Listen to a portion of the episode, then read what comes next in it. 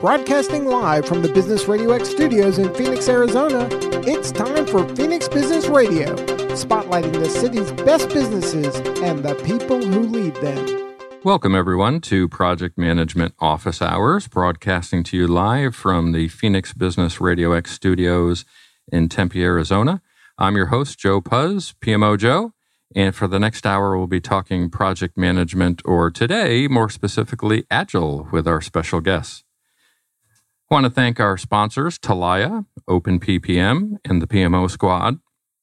Talaia OpenPPM is about a decades old solution that's been popular in Europe, Asia, and Latin America, and they have entered the US market. They're now offering a 30 day free trial. You can go to www.talaia, T A L A I A openppm.com and sign up for a free trial and give it a go. Also, to the PMO squad, thank you for sponsoring. Are you tired of failed projects?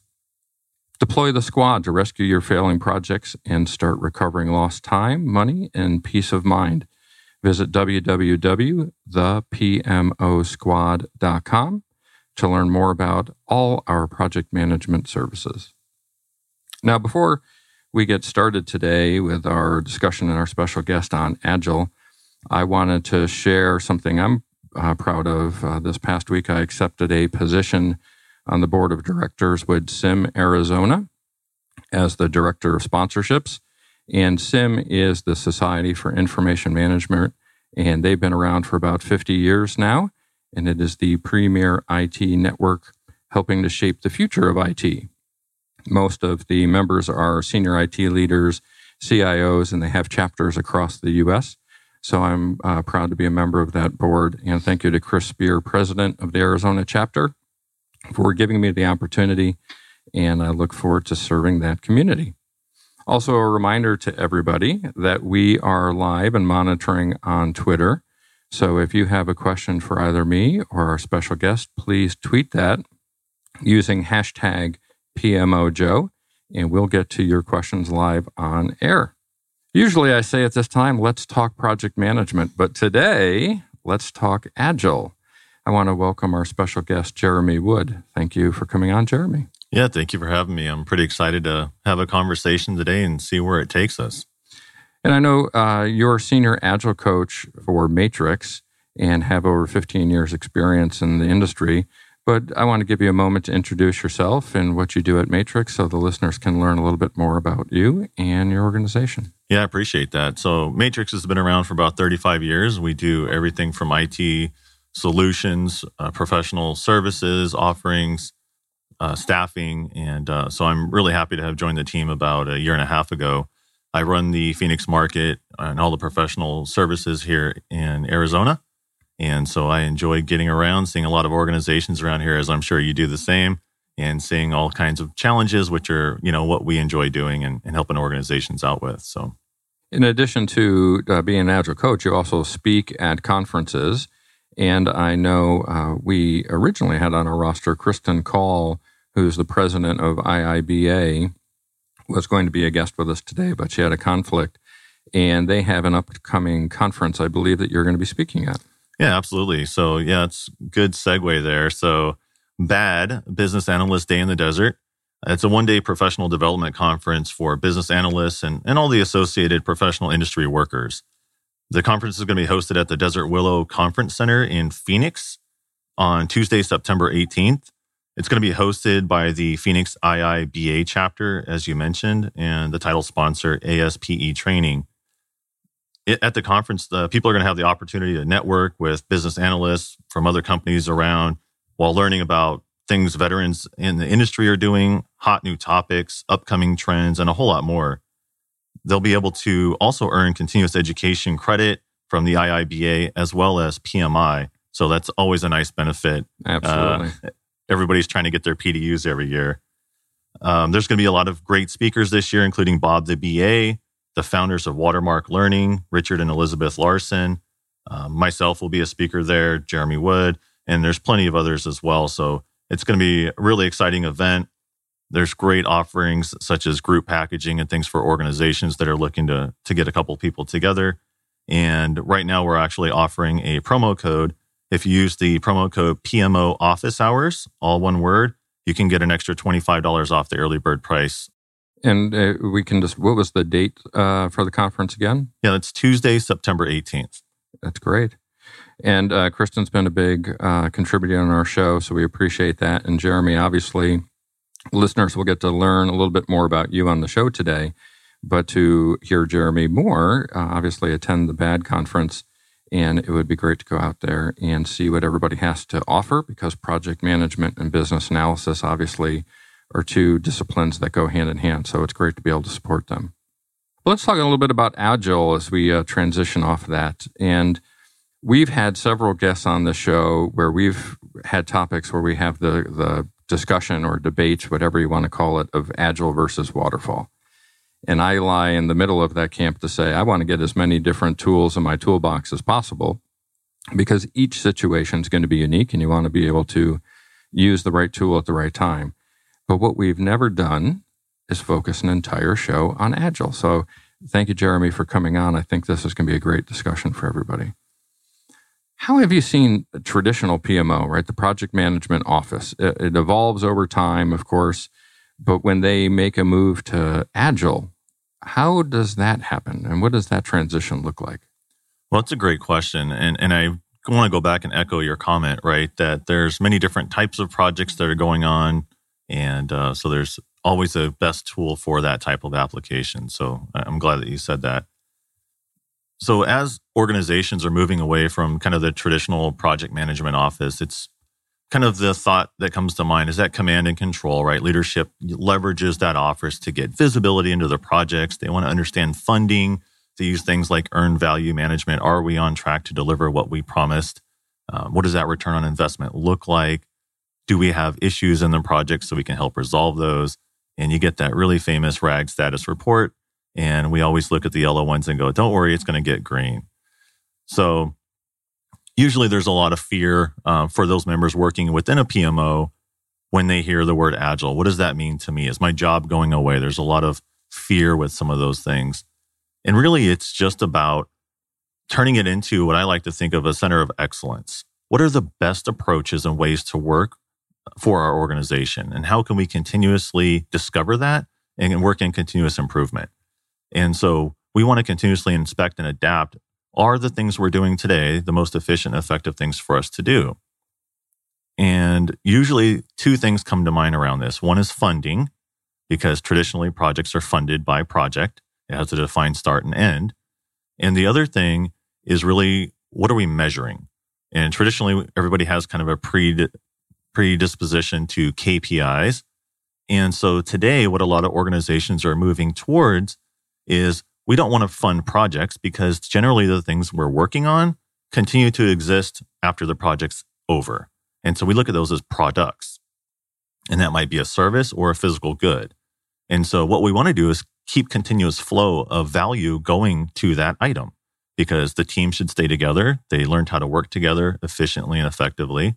We know how much they cost and we get predictability on how fast they can deliver things. So what we want to do is just keep flow going to that product versus funding chunk style to projects.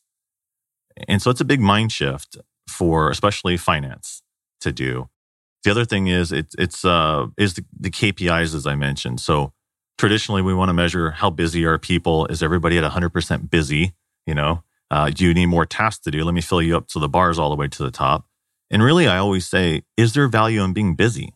And the answer is no, right? When do you get value? Well, that's easy. It's when you deliver it to the customer. So our focus should be on how fast can we deliver something of value to our customers so we can learn and then we can make it better.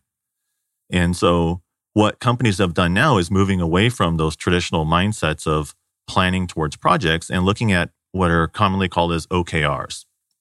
And those are objectives and key results. So we want to focus on what's the outcome we're trying to achieve. And when we look at the outcome, maybe increasing market share 20%. Now we have some realistic things we can measure against. Well, that's going to mean, and I'm making numbers up here, we're going to have to increase subscriptions to our service 10% this quarter. We're going to have to do something else uh, 15% better. And then then we can ask ourselves, what is the type of work we would have to do to accomplish that? And it's really working backwards from our end goal to figuring out what's the work that we need to do to do that. And then we know we're measuring the right things because it's our desired outcome versus something that we built um, up front thinking we had value and predefining all of the work. So very different. So yeah, obviously very different, and um, it makes me think back to my days in Six Sigma, where we would be doing projects as a process improvement, but the project was the initiative to implement the change, and then the project would be over, and the product in your reference or process would live on. Mm-hmm.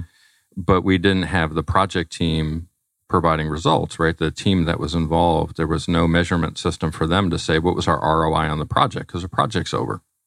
You can't measure ROI the day that you finish the project. Right. You need time to actually get the results. So I think what I'm hearing is maybe agile is a redefinition of the way that organizations may have been behaving previously, but now it's putting it into an organized structure of how to do that. You know, I'm actually glad you asked that. So there is so much misconception out there in the market that when people hear the word agile, they either crawl underneath their desk or run away screaming, wave the white flag, or they're going to be like, oh my God, I love agile. Thank you so much for saying the word. Really, agile has no process at all. And this that's what is hard for people to grasp, right? Because most people, when they think they hear the word agile, they think about things like Scrum and they think about sprint planning and user stories. And so the first thing I do to a group is say, okay, let's look at the Agile Manifesto and let's let's look at the principles. And it tells you how to do nothing. It tells you how to think and how your behavior should be driven by. That's it. It doesn't say anything about any kind of ceremonies or user stories or sprint planning. Those are from the frameworks that people have found to be valuable to help try to accomplish being agile. And so that's the first thing I try to separate people's mind is that Agile isn't something you do, it's something you are. And so once you clearly understand that and you're focused on the outcomes and where you're putting your energy and focus, it's much easier to course correct on the process that you're doing to try to achieve those. Yeah, I had mentioned on air a few episodes back that I had attended a sim event where Peter Green, I believe he's from Agile for All, was a, a speaker. And he had talked about the evolution of Agile now has moved away from just software development into organizational development to change the mindset of an organization away from doing projects and steps in time to be able to say we are a project, our organization rather is just agile. It's an entity that has to go through agile principles. And I think what you're saying, right, is we, man, has made process out of something that was defined by man to be without process. uh, but the overall objective, I think, is to try to increase efficiency within the organization. Absolutely. And I think that goes with any process that we intend, uh, we have well, well intended intentions about. That was interesting. Intended intentions. Anyways, but yeah, people always associate agile with software development and trying to think of that outside that box is very challenging for people. So I like to raise awareness of where this works outside. And so there's in Holland, EduScrum is used. And so they actually use Scrum in the educational classroom. And they form teams around that to have diverse skill sets. And the teams teach themselves how to learn and they assign themselves homework and they move things through like a Kanban board. And instructor will go by and say, okay, if you said it's done, then everybody needs to know this topic on the team. Let me quiz you. And so that has nothing to do with software development. It's an approach to solving problems and getting work done. The team's in charge, and there's ways to validate that that happened.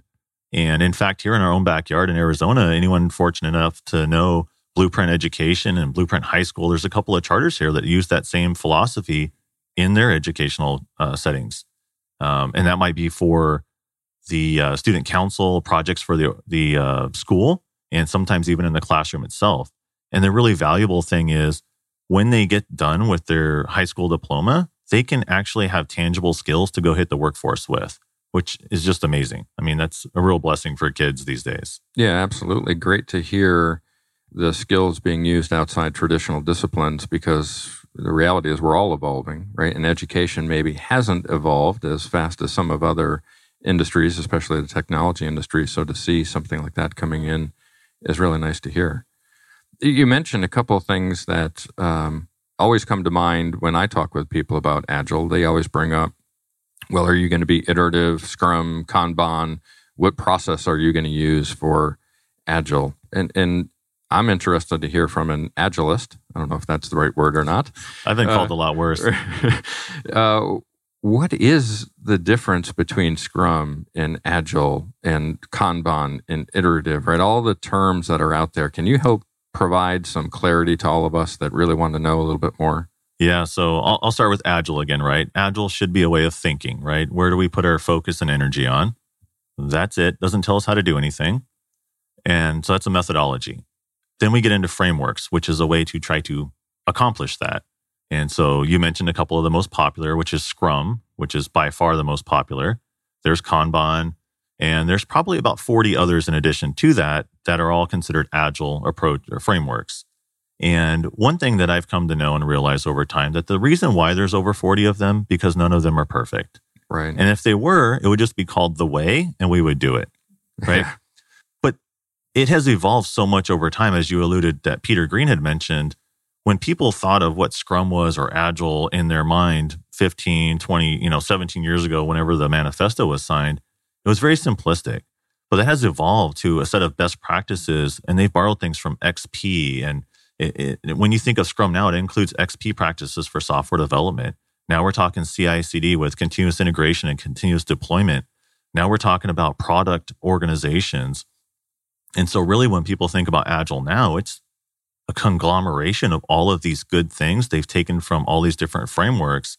And so it's really become more robust. I, I took a class recently with Bas Vodde, one of the co creators of Large Scale Scrum LeSS, and he made me laugh because he really hates the term best practices. Because he said, as soon as you follow a best practice, there's no longer any continuous improvement because you're already doing the best practice. Yeah. And so it's taken it literally, but it's a bit funny because what we should always strive for is looking for the better way to work. And as soon as we give somebody the best practice, they stop looking for it because, hey, we're there. Yeah, that's an interesting concept. And I never really thought about that. I may have to go back and update my website in a couple of spots now. that's great. Make, thanks for making me think of it that way. But so let's, and again, I don't want to get into the weeds necessarily on everything here, but a couple of things that I maybe want to dig a little bit deeper on is Scrum. Okay right? So it's a methodology, it's a framework, but what is Scrum, right? So again, I think uh, I've got some preconceived notions, but maybe listeners have something different in mind, right? Sure. So what are, what's your perspective? So let me give you a high level, right? It's based off of uh, the rugby term, scrum. And so it's a huddle of people working together. You know, they're moving the ball on the rugby field. And so the concept is it's team empowerment, right? We want to work together to accomplish a goal. And so some of the, the things that Scrum entails is having feedback loops. And those feedback loops are generally based around things called iterations or sprints. And those can range anywhere from one week to four. And generally, better to have shorter feedback loops, right? The faster we can learn and improve, the less rework we have to do. The notion is really built around the team. The team is in charge. They are the solution providers. The business brings problems to them and the team figures out how to solve those problems because we hire really smart people. And so the team will collaborate. And, and, really mature teams don't have really defined roles. In fact, anyone who's ever heard Jeff Sutherland, the co creator of Scrum, speak, he's like, the first thing a Scrum team needs to do is throw their business cards in the garbage. Mm-hmm. Because all we end up with is fast waterfall at that point, And one person does the development, they hand off to the next person to do the next thing. And we end up with a two week waterfall cycle. And what we want to do is in Scrum swarm on the work so we can begin figuring out well, how are we going to test this at the same time i'm figuring out how i'm going to develop it and we want to come together and be done at the same time our goal is to get something out the door as quick as possible to get feedback to show it to the product owner and say what do you think is this on track it's much easier to tweak it when i'm halfway done than working on something for three months and going oh i did it wrong let me start all over and uh, so that is the basic tenets of Scrum. And they use things like product backlogs, right? And that should be prioritized work, things we think we need to do to accomplish our goal. And sometimes some of those get thrown in the garbage and they get modified and changed. But we, I, I like to think of it as just in time planning. We put effort into it more as it gets closer to being worked on and not so much when it's further out because it's probably going to change because we learn as we work, we learn. And so that's what Scrum's really about feedback loops, the team working together and really not trying to have defined roles and figuring out how quickly can we get something in front of someone's eyes to get feedback, modify it and get it out the door. And then we, you know, then you get into those other topics like DevOps and how do we, how do we now work all the automation to get it to the customer faster? And uh, like I said, it's just that real set of robust best practices that are. Oh, see. Yeah, now I said best practices. Yeah, language, but that that's what we're trying to achieve, right? And of course, the the key with that uh, to to vary slightly from rugby would be luckily no bloody noses and cauliflower ears out of those scrums. No, no, no. Uh, it's working together, or or are we looking for battles? It definitely does happen. A couple of cauliflower ears on the teams I work with. Okay. Um, and and some arm wrestling matches as well. Oh, fantastic! Um, I got to come where you are. it's more fun than what our squad does. now, uh, uh, the other thing that's coming to mind as you're talking through all this is this is generally going to be a major transformation for the way organizations do business. It's non-traditional, at least from what traditional is, and and there have been other disciplines Lean, Six mm-hmm. Sigma, TQM that have come along that have challenged the norm before. And we always seem to have them as a passing fad as opposed to something that becomes the new tradition.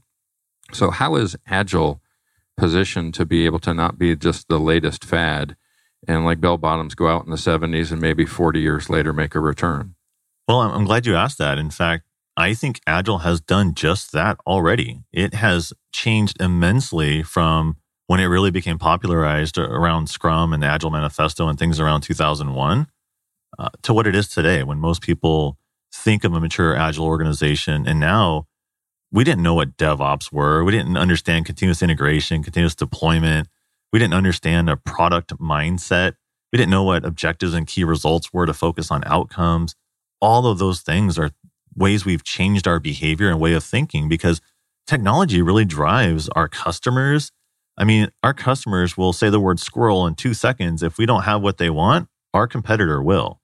And if our goal is to always catch up to the thing our, our competitor just put out, the best thing we could ever hope for is to be in second place because we'll have what they had six months later. Mm-hmm. And so, how do we strive to find out what customers find of value and get feedback and I love Eric Ries's book, Lean Startup, where how do we get experiments and see if we can basically test the hypothesis of the things we're working on right now? Is it even worth putting effort towards? And you have those great startup uh, examples with Airbnb and Zappos, and you know they're starting huge multi-billion-dollar businesses with, you know, like Zappos. I'm sure most people are familiar, right? They didn't have any shoes. They went and took pictures of shoes in other stores and said, Hey, if people actually like these shoes, I'll come back and buy them and I'll mail them to you so that you get the profit. Mm-hmm. And so they proved that people would do that. And they never had to buy any inventory. They didn't have to really do anything fancy with their website, put up a static image. And Airbnb, same thing, right? And they found, hey, people like this. I wonder if we had real photos maybe we had two angles of the shoes. They would like it better. Yeah. Right. Or a destination at Airbnb. What if we actually had the real house that people were going to rent? I bet they'd like that more. Yeah. And so they learned what people wanted. And they, it's again, it's a product, right? It continuously, we add value to it, make it more user friendly.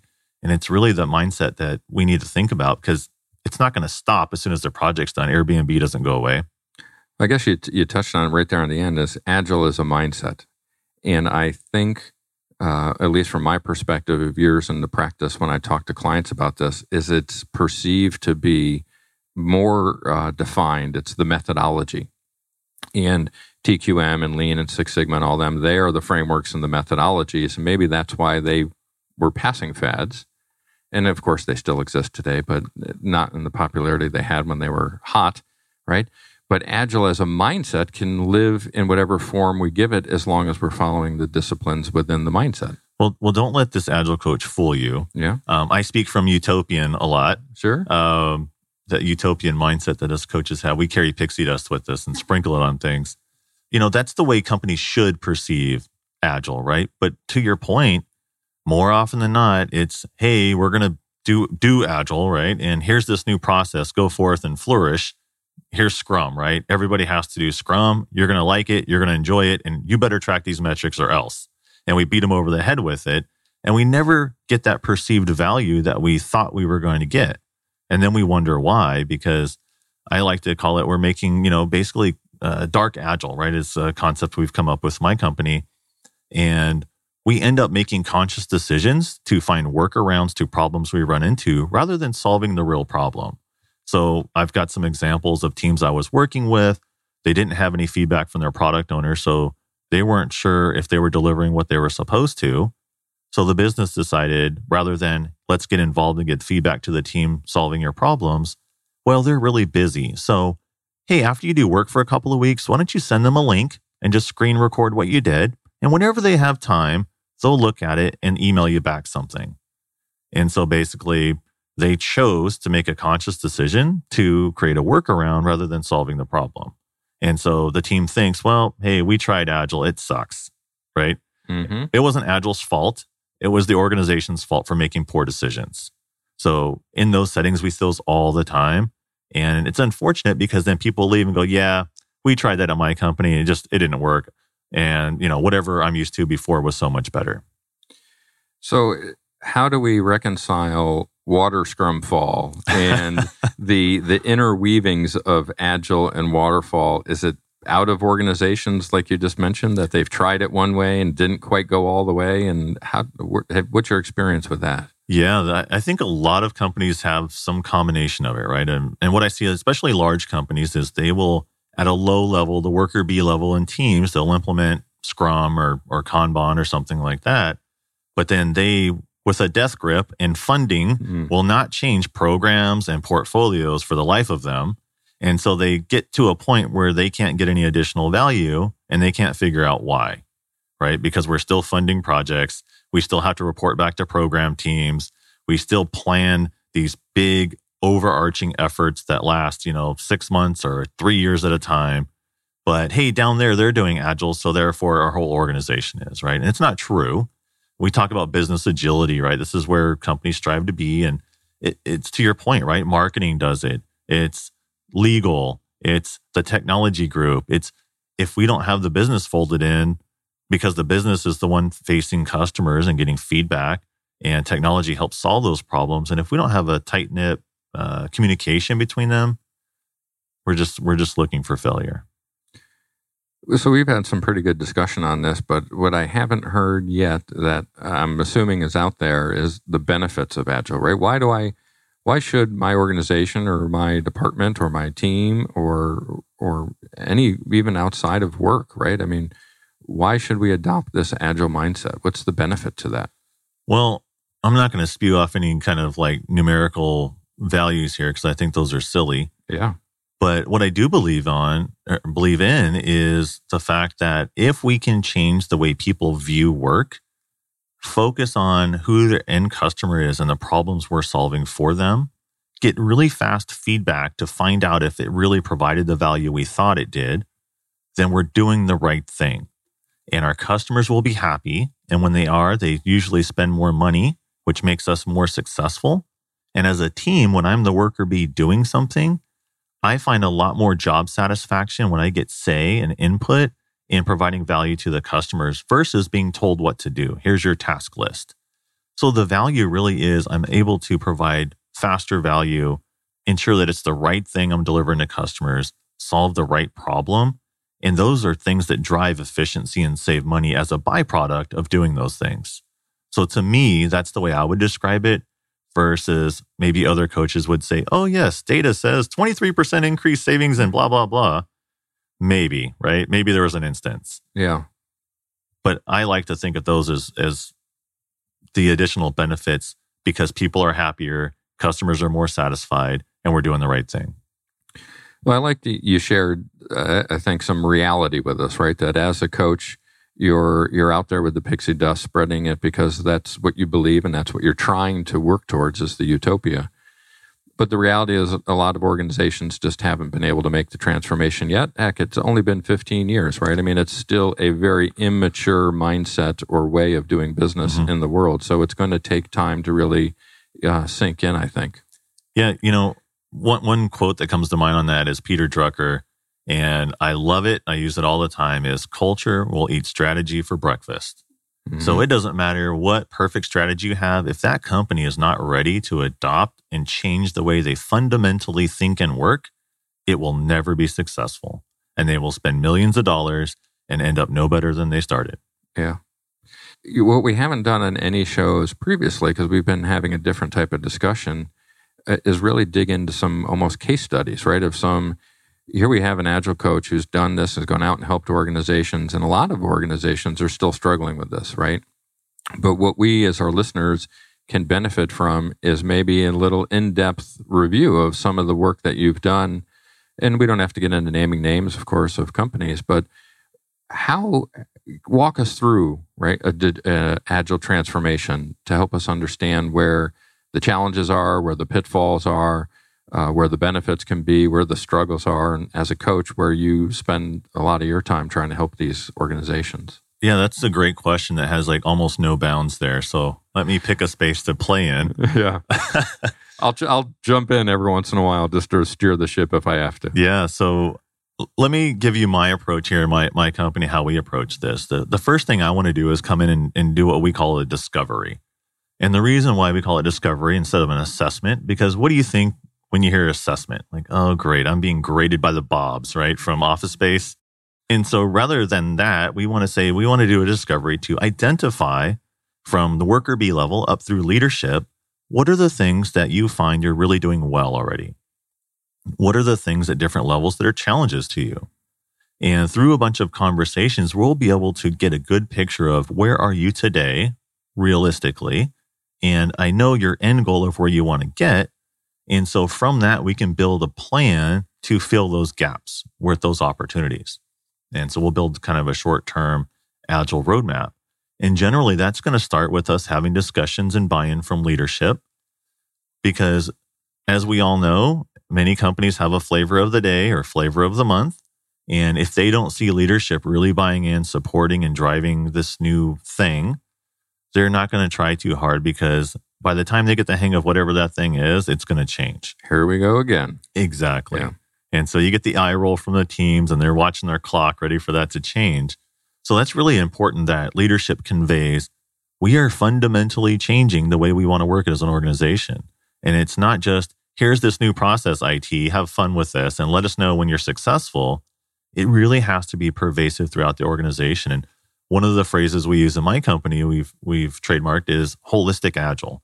And so you think of holistic as throughout the entire body or, or body of the organization. And so we use that to say, well, that means not just IT, that means legal, that means marketing, that means the way we recruit and retain people, HR, right? Everybody is going to fundamentally change the way they work so that we're all working the same way. We speak common language. We are ensuring we're always prioritizing work versus being busy. And so if we start there, that's an excellent start. And then generally it goes at a high level. Now we want to get some high level awareness, some trainings out there, big groups where people understand common language, maybe some approaches that they might be learning, like Scrum or Kanban, to at least set set the stage for what that might look like for them answer questions because people will fear their jobs are going away and oh my god what does that mean if i'm a manager am i even needed anymore and and so we we try to touch on all of that. And then we can get down to now now that we have this now that we're focusing on products because we all agree the things we do don't generally just disappear the moment the project ends. And we can get finance to keep funding.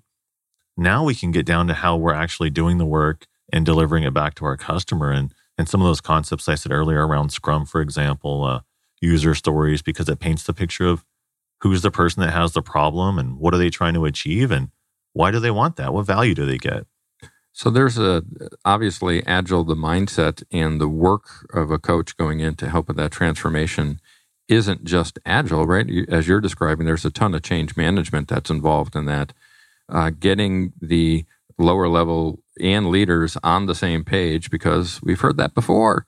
And we know where this is headed. Six months later, I'm going to get a different itch I need to scratch and I'm going to do something else. So, Agile isn't independent, right? It, it, it carries with it a lot of other tools. Yeah, actually, absolutely. And I mentioned some of those earlier. And one of the things I see companies struggle with a lot, and it, it's it hurts me inside. My agile coach inside cries a little bit. Is when I see companies force one single way of working pervasively throughout the entire company, because different teams have different types of work. And so, what we want to understand is if we're truly trying to be agile, we understand the goals we're trying to achieve. And so, to some degree, what difference does it make which framework we choose to get that outcome? And so, if I have teams that do like production support and they get a, a, squirrel every two minutes to fix, that takes them 15 minutes. And I have other teams that are doing software development, they're doing features that might take them several days to do a little piece um, or two weeks to put together something a little larger. It's a very different type of work. And so the production support team might say, hey, Kanban works excellent for us because we can focus on cycle time, lead time. We can focus on work in progress limits and getting something out the door as fast as possible. Whereas a software or an app dev team might say, well, Scrum works really well for me because I know what I'm going to work on for two weeks. It's going to change very little other than a couple of discussions we're going to have. I know the problem I'm solving and we can swarm on those bigger items together, but they're not going to change every five minutes like an incoming call for a customer. Mm-hmm. And at the end of the day, they're both agile frameworks. Sure. Imagine that, right? Yeah. So you tell a leader that, like, it's okay, settle down, take a seat, have a sip of water. It's okay that they're doing different things. And yes, they are still both agile. Let me throw the the butt into that, right? Mm-hmm. So I've been in organizations where we've been consulting with them and and set up within a team, within a department, uh, where we were going through because the the digital transformation was happening within this team, and they were going to adopt agile processes, and the e-commerce engine was going to work off of agile development mindset, Scrum, and production support was going to be there. But guess what? The e-commerce engine plugged into and integrated with the back-end finance system and the customer man, uh, relationship management system, and those teams weren't agile. And you had to work on. We've got a sprint coming up that's going to put a new release into production in two weeks, but the other team was on a six month waterfall project, and they couldn't handle the flexibility of putting that sort of change in. How do you work with organizations? One, is that common, I guess? And then two, how do you work with organizations when they encounter situations like that? So obviously, you and I have very similar experiences because, yes, that happens a lot. but this is why it's a journey, right?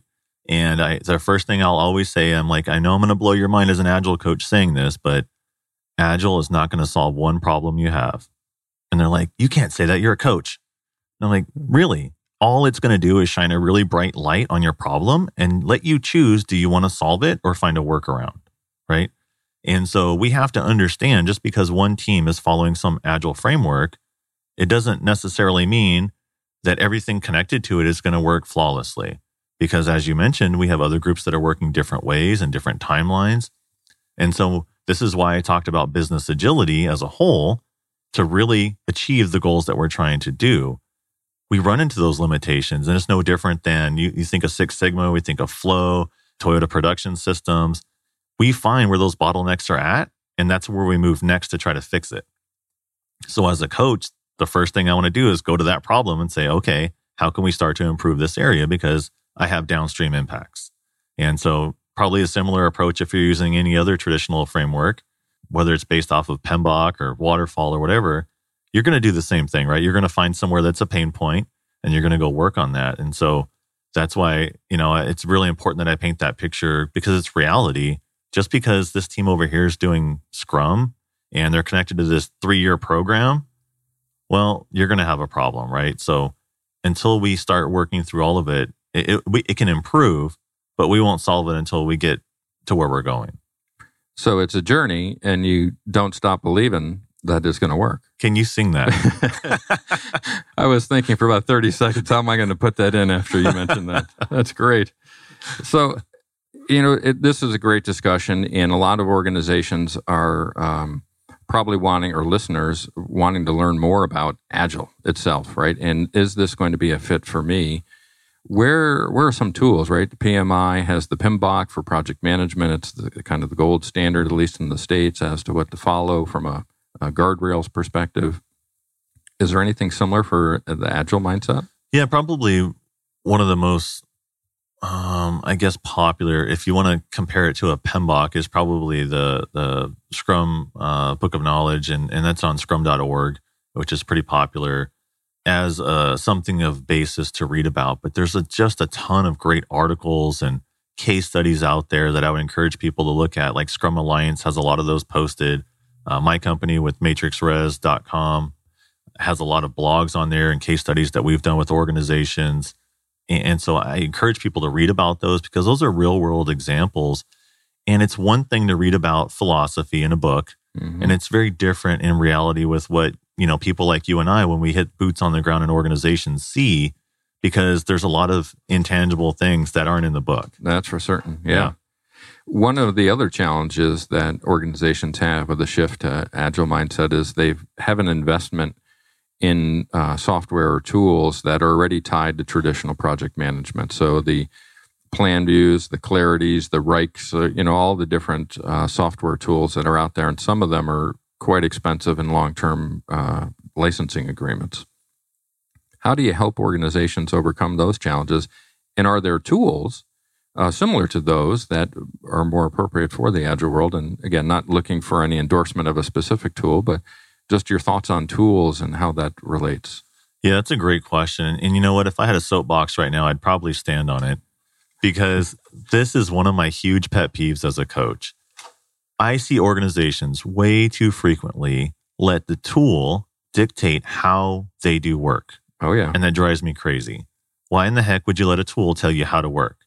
You need to find out what is the most efficient, effective way to work. And the tool, imagine this, should support that. Crazy thought, right? Yeah.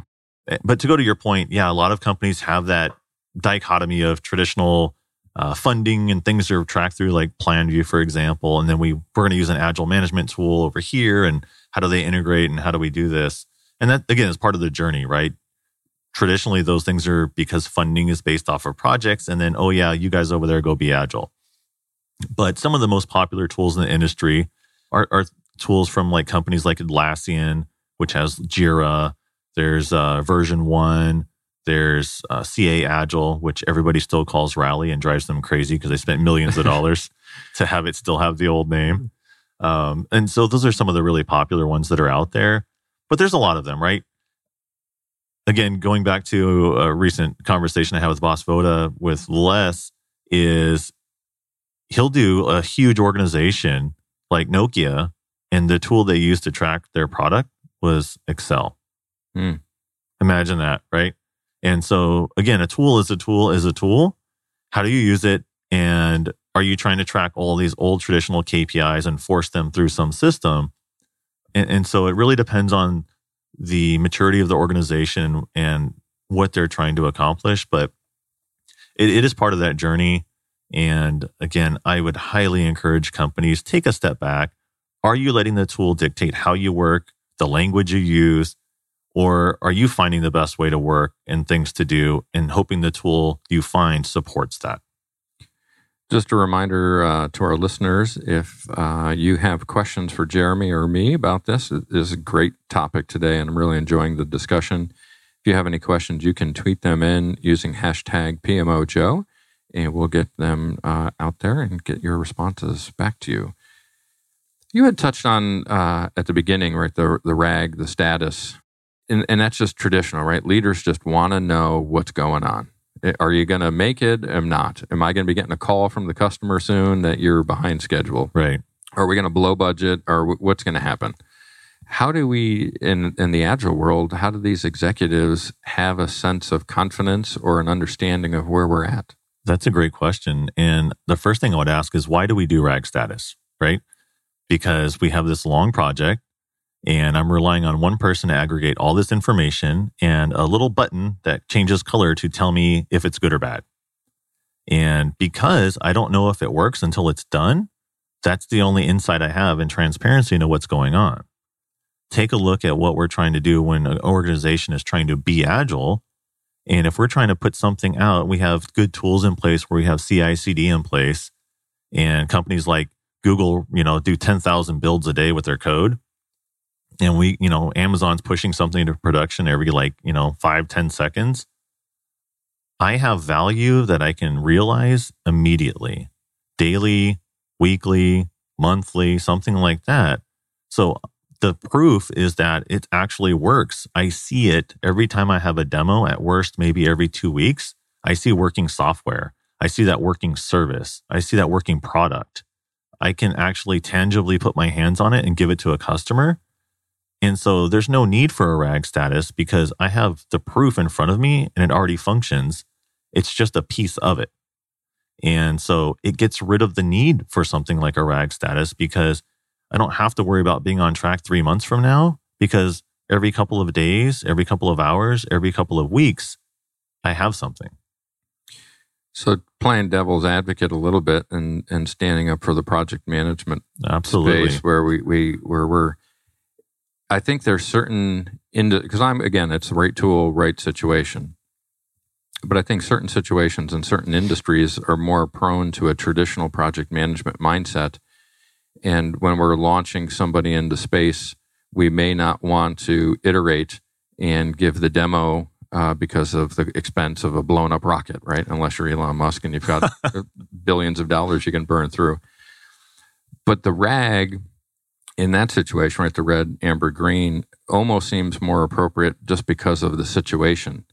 And not that it's traditional, who cares, right? But some sense to be able to report status on a more iterative or step uh, stepstone basis from waterfall versus agile. Yeah, you know, I'm we, we talked about this a little bit before we even got right. going here, but uh, that's exactly right in the sense that there are so many different types of industries, organizations, and things. And there are certain projects and settings that are just work amazing with waterfall. And so in those settings, it doesn't make sense to try something new. You know, if, if I'm in a production line and I'm making widgets all day, the change I have is minimal, if any. If I'm building a house, I know all the code standards and the, the city codes and the ordinances, and they're probably not going to change by the time I get done building my house. Those settings work really great for very fixed, uh, planned out schedules. Um, we talked about you, you mentioned uh, the rocket ship and and yeah, government, right? Those things are very predefined, and here's your multi-year thing, and that's the way we fund and and do our work. And so those are great settings for those types of work. But there are other settings where software, for example, with new technology coming out, integration and new tools and languages, um, things like marketing and social media where customers are interacting and changing their minds every two seconds, like my kids. And those are excellent settings for trying to work in a more agile way because we need to be flexible and and do little things to test and see if we're getting the right feedback. And so again, choose the right tool and and and put it in the right setting for what you're trying to accomplish and you're going to be happy regardless, right? And that's what I love about this show and what we do, right? Project management office hours. I think people have a mindset of what project management is. And I'm trying to expose our community to agile isn't by definition project management. But what PMBOK, uh, the PMBOK change, right? We came out with version six just recently, and they have now an agile component into it because we're making the recognition as an industry that project management doesn't have to be one way and we can adopt agile mindset into how we're executing projects because ultimately what is the goal of a project? To deliver a result. And while agile may be slightly against the ending right the, the product goes on and a project ends the mindset and the tools we use certainly can be beneficial throughout the life of a project. Yeah and and to me that's the thing i touch on more than anything is really the mindset. I I work that into all kinds of activities and sessions and workshops that I have. And if people don't walk out of a session with me, a training, certification, coaching opportunity, whatever it is, understanding that it's about the way you think and are we choosing to do the right things for the right reasons, then I've failed them. And, and that's the way I grade myself. I don't care if you understand some process I explained to you. I want you to understand what are we putting our energy towards? Is it the right thing? Does it benefit our customer? And you know are we being respectful and, and are we all focused and working together and, and, those are the things i try to convey because that's where the real value is at Well, I know I walk out of here today knowing that I'm now a convert in the sense of I'm not trying to develop best practices, right?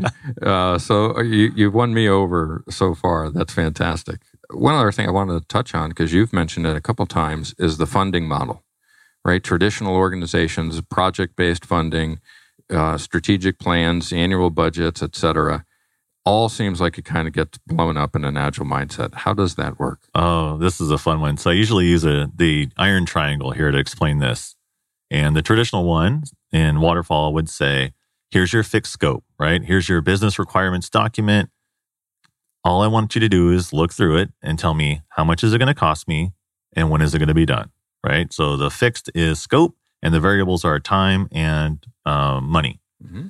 Agile flips that on its head and it says, what I want to be variable is the scope. I know I can fix time. You can give me a date and I can fix cost because I know how much these people make and I can do math between what they make and the timeline you gave me. And the conversation around scope is your job is to put the most important things at the top of our list and we will work them in priority order, which constantly evolves and adapts. And when we run out of time, the one thing we can promise you is we always worked on the most important things and deliver the most value to our customers. And so it's a very different way of thinking. And I always use the analogy of Microsoft Word because people are very familiar with this tool.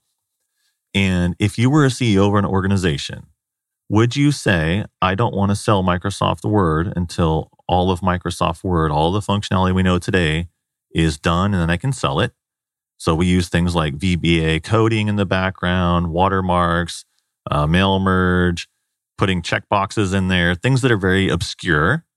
Or I could focus on a more agile way of doing that and say, well, 80% of my customers would be pretty happy and get use out of Microsoft Word if I can bold, change fonts, and underline. Mm-hmm. And then I can choose do I continue to add more value to Microsoft Word or I got this crazy idea called PowerPoint, and I can put static images on a white background and text. And 80% of people can get some value from it. It doesn't have transitions yet. It doesn't have any music. It's not fancy, but I can display and show some kind of a presentation. And then I go back and ask myself, well, do I continue to add something more to Word or PowerPoint? Or I got this crazy idea called Excel go with me here, right? and so that's the way we need to think as organizations. Do we think of a project of get Microsoft Word done? Or do we think of the products and the value of where we're putting our effort in the in the way I described it of taking that thin slice across different things because I can start making money a heck of a lot faster than you can. What I loved about that example is it was something that we're all familiar with because we're all office users. And uh, I think we've all struggled with the Microsoft. Why don't they have that feature? But then about a year or two later, you know, along comes a new feature. And even within Microsoft Project that we use for project management, yep. right? And, and PWA came along so we all could get it in the cloud and not have to get Project Server, right?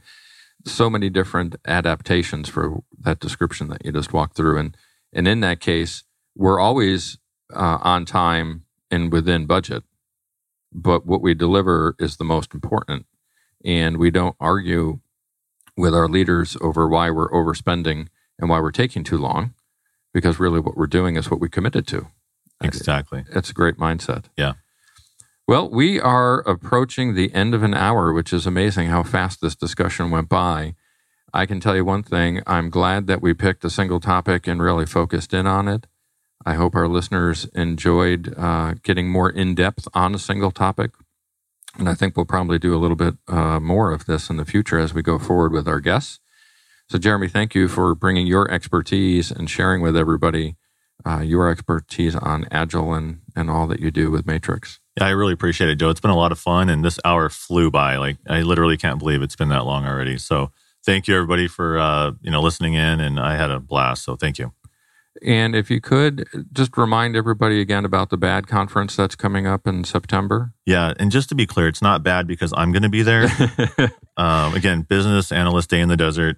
And that's put on by the Phoenix chapter of IIBA. And that will be September 18th on a Tuesday at Desert Willow Conference Center.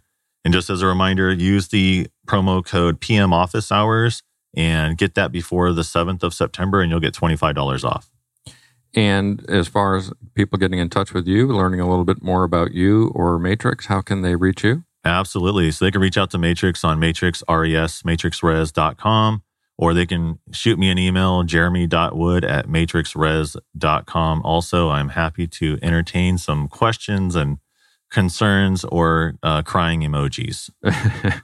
and of course, we'll have this show uh, available on all of our platforms as well to to uh, go back in and hit pause and listen and think and capture it because I know uh, when you're listening live, sometimes you wish you could have asked a question that you couldn't get to when you listen to a podcast.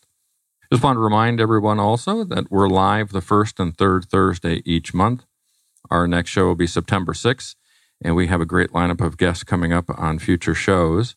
And we also want to remind everyone, as I just mentioned, right, that all of these shows are recorded. So please be sure to subscribe to Project Management Office Hours podcast on iTunes, we're on iHeartRadio, Spotify, Spreaker, uh, you name the podcast platforms, we're out there. Also, want to thank our sponsors, uh, the PMO Squad. They're 100% project management focused, not on best practices.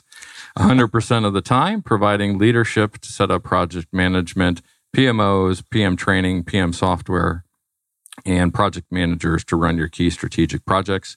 And of course, Talaia where they focus on rapid implementations using common integrations to tools like Jira and Microsoft Project to give you a solution that's going to be able to help you deliver. You can get more information and sign up for your free 30 day trial with Talaia by going to www.talaia, T A L A I A openppm.com. That's it for now. Office hours are closed. Until next time, I'm Joe Pusz, PMO Joe and you've been listening to Project Management Office Hours.